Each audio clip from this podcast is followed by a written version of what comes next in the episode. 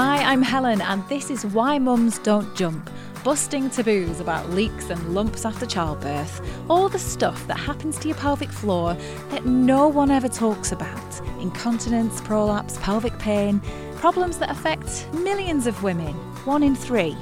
I'm one of them. I have a prolapse. My pelvic organs fell out of place after the birth of my second child five years ago. And if you told me then I'd be speaking about this stuff out loud, I would have told you to give your head a wobble. Hi, and welcome back. Um, full disclosure today, right? My prolapse has been bugging me this past couple of weeks, and I think that's most definitely because I've not been doing my pelvic floor exercises or much in the way of other exercise for that matter. And I just wanted to be honest about that. I do not have all this figured out. I am beating myself up a little bit, but there we are. I'm thinking now that I've said it on here, I'll have to get back to it. Um, so that's it, really. Just wanted to share that with you. Um, let's talk about today's episode. I so I spend a lot of time talking about pelvic floor problems, prolapse in particular, and framing it through my own experience as a mum of young children you know, I was 36 when it happened. I'd just had a baby. And I know that's the same for a lot of you. But I also know that the older you are, the more likely you are to have a prolapse. In part, it's to do with menopause, making your hormones go wonky. I am not a medical professional. Um, and that makes you lose muscle mass everywhere, including your pelvic floor. So if you hadn't been particularly bothered by pelvic floor problems before, you might be after that.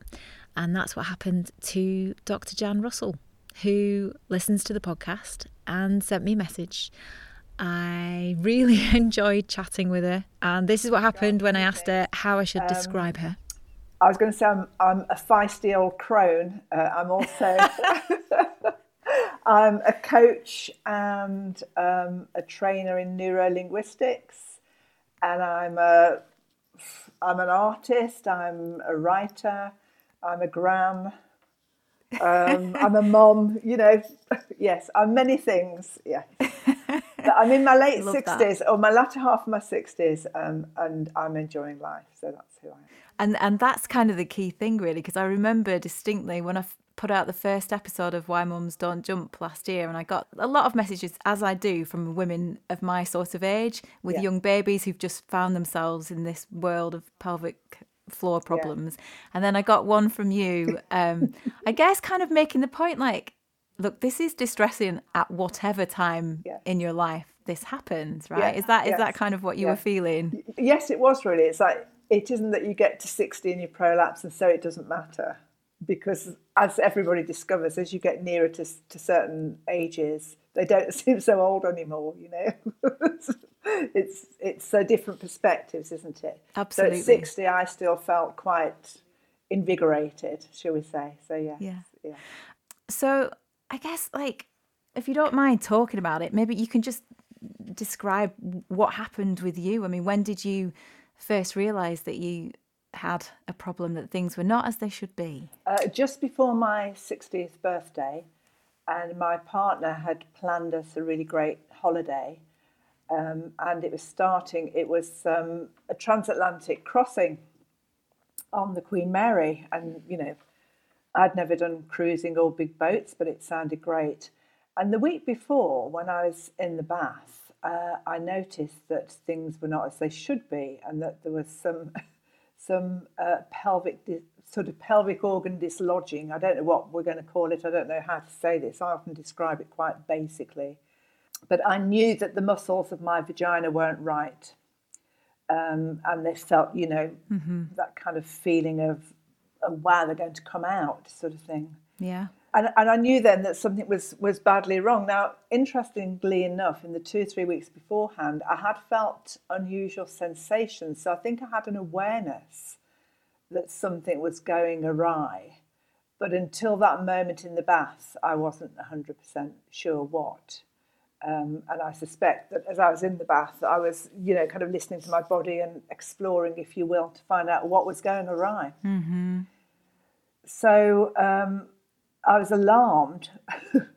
I got yeah. visions of, of, you know, being in my glad rags and dancing on the wonderful ballroom floor on this amazing ship. Um, really not know what would happen next with my Oh. pelvic organs. And, and that didn't feel great. I know, it's like, no. So I went to the doctors who, who told me what had happened. She said that it was a prolapse and that I would almost certainly have to have surgery.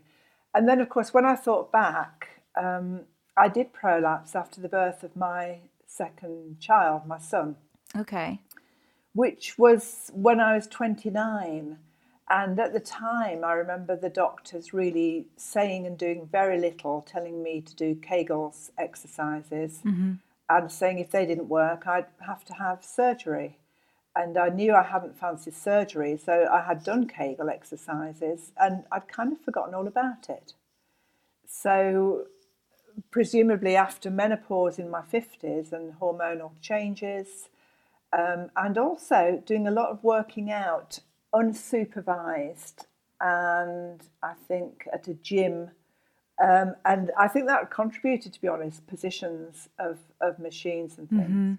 But that's the kind of rough summary of how I knew I had prolapse. So that was step one, if you like. Yeah, and so and this was just days, I guess, before you set off on the cruise. Did you you went presumably? Did you?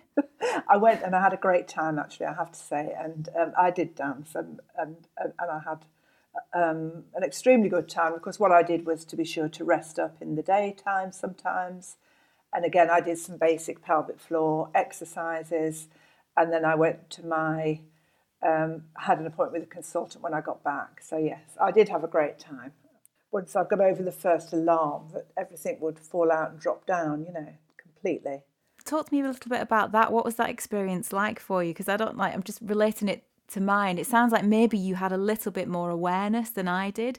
I was just to, for me, it was a bolt out of the blue. I'd never even heard of a prolapse. If I thought of anything pelvic floor related, I just I was not expecting that.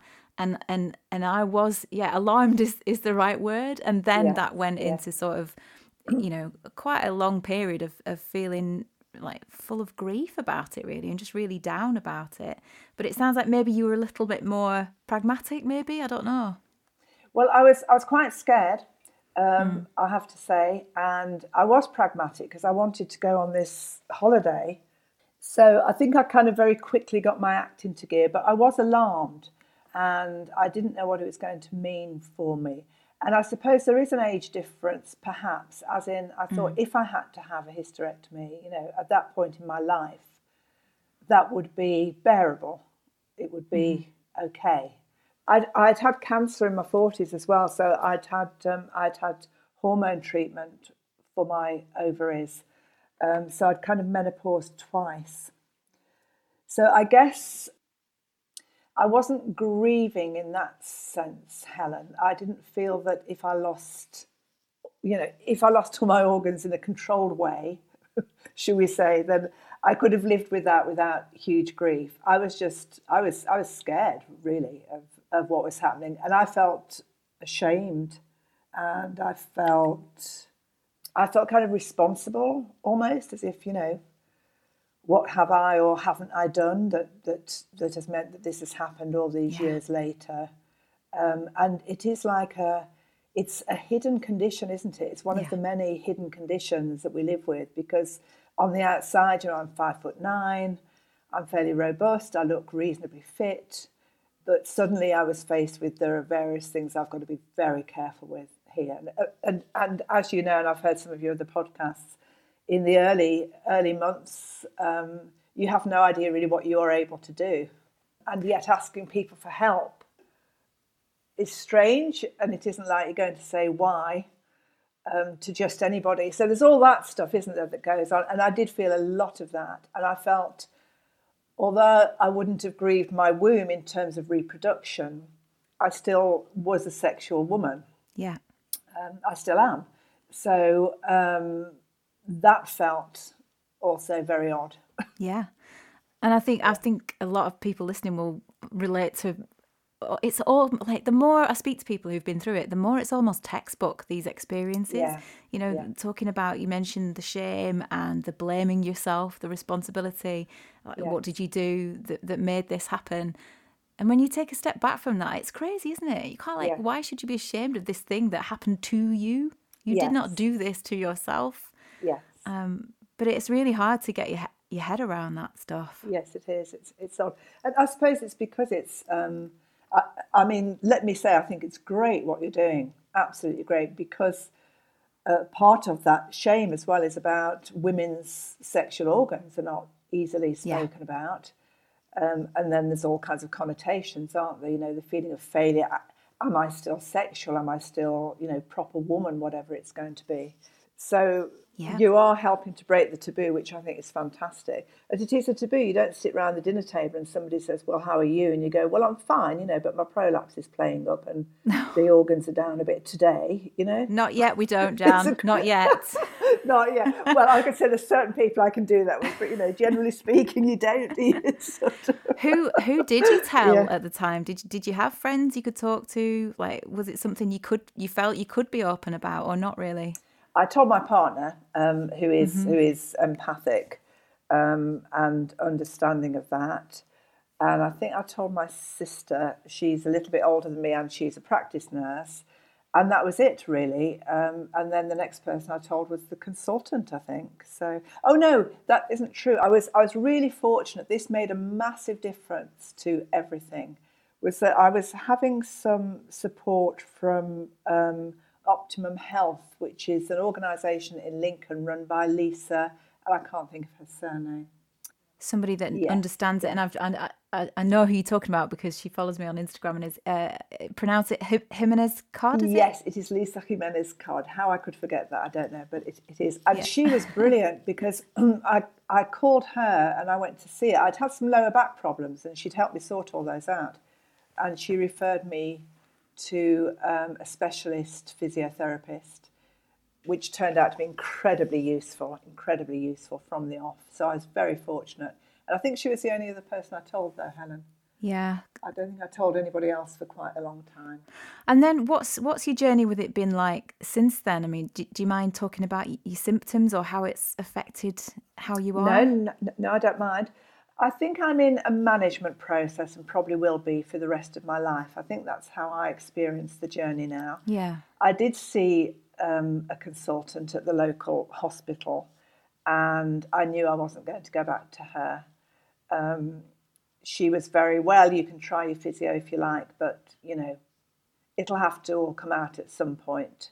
Um, or we can use mesh. Now I'm talking where are we now? I'm talking over six years ago. So she she wanted me to have surgery with mesh, and I was I was instinctively and intuitively very clear I was not having any mesh inside my vagina, uh, and I'm really pleased about that uh, because we now know there is much more awareness of how incredibly problematic that can be. Um, I'm sure it has worked for some women, and if so, that's great. I also know it's very problematic. So, so um, the journey since then has been through specialist physio, uh, exercise, and self care. And I would say that 85, 90% of the time, I don't have any issues with my pelvic floor. I'm aware of it, if you know what I mean. I'm, I'm aware of, of taking care of it. But it's one of those things, isn't it? When I feel really quite good, I do strength training, uh, which I did with Lisa as well to begin with. If I feel fit and there's lifting to be done, then what I have learned, of course, is that I can lift if I do it properly. Yeah. It's, if I'm over enthusiastic, say, if I'm if I'm not thinking care, and just thinking, yeah, you know, I'm kind of really fit right now, then um, every now and then I, I will feel the drag. Yeah. I sometimes feel urgency with urination, and if I'm if I'm you know kind of caught on a excessive laughter bout or similar, then um, I need to get to the toilet pretty quickly.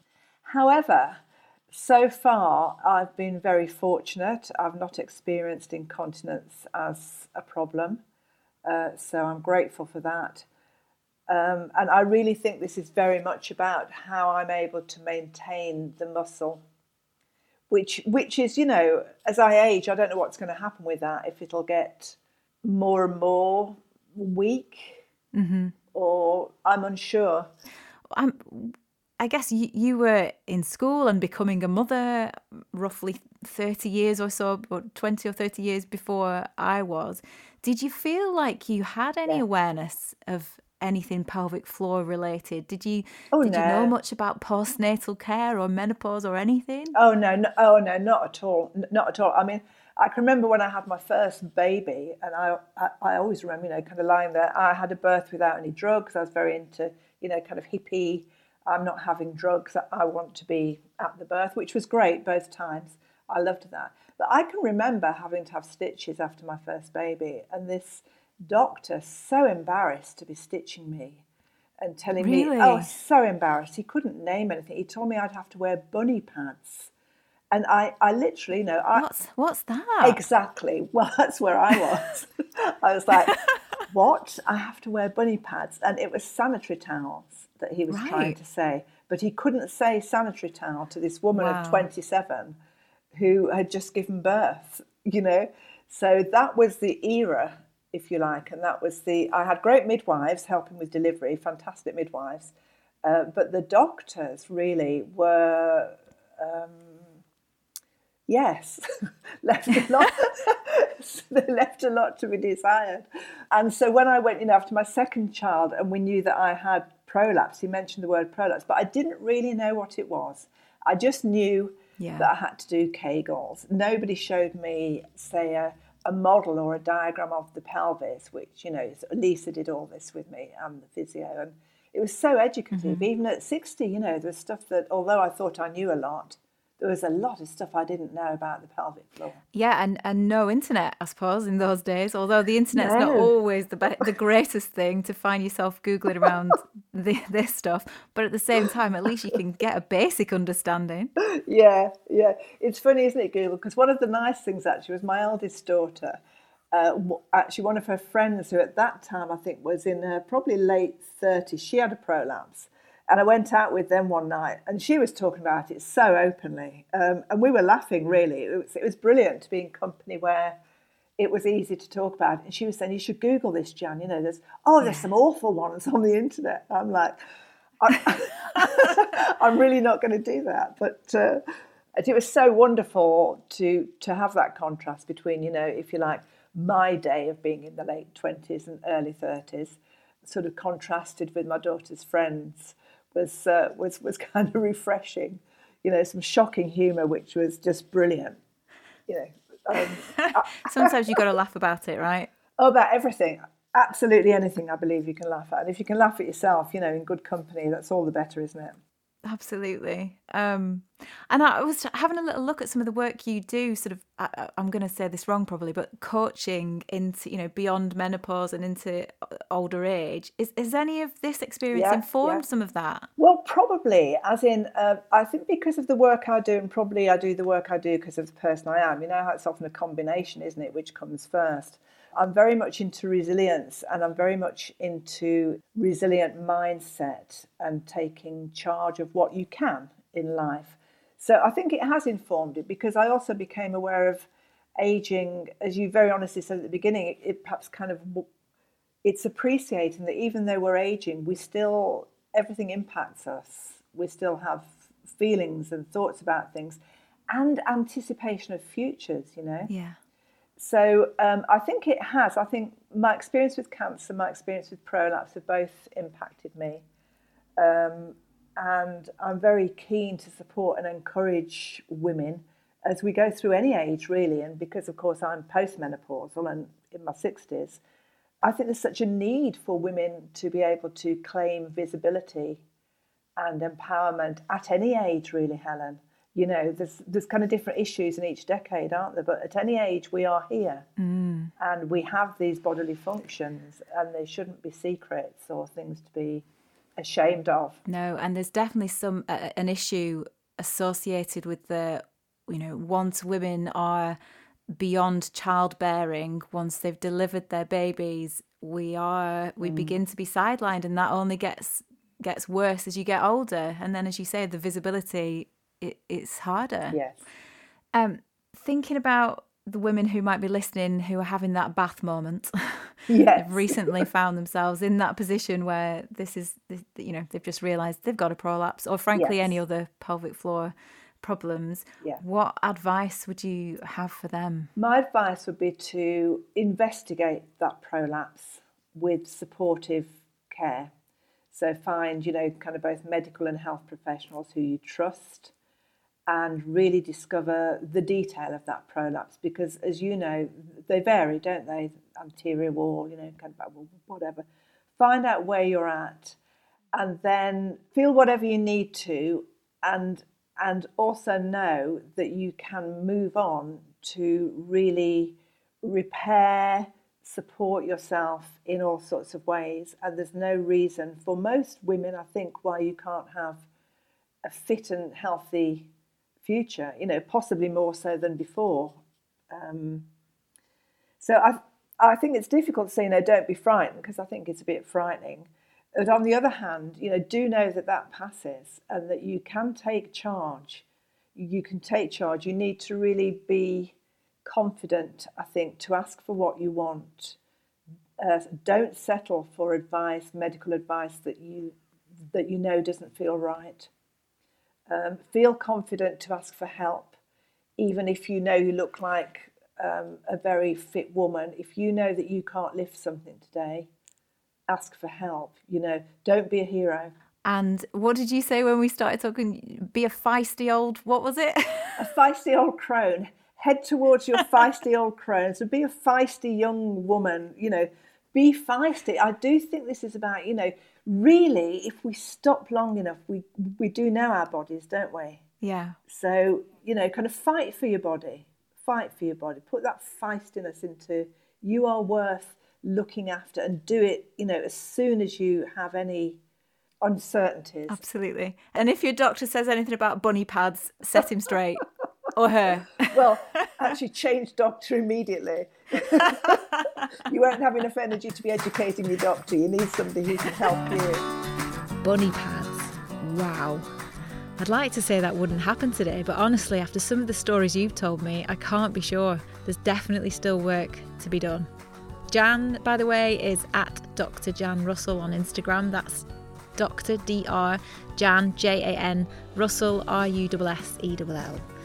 Next week, Amanda Savage is a pelvic health physio who knows everything you need to know about pelvic floor gadgets from weights to biofeedback, magnetic chairs, and devices that let you control video games with your pelvic floor.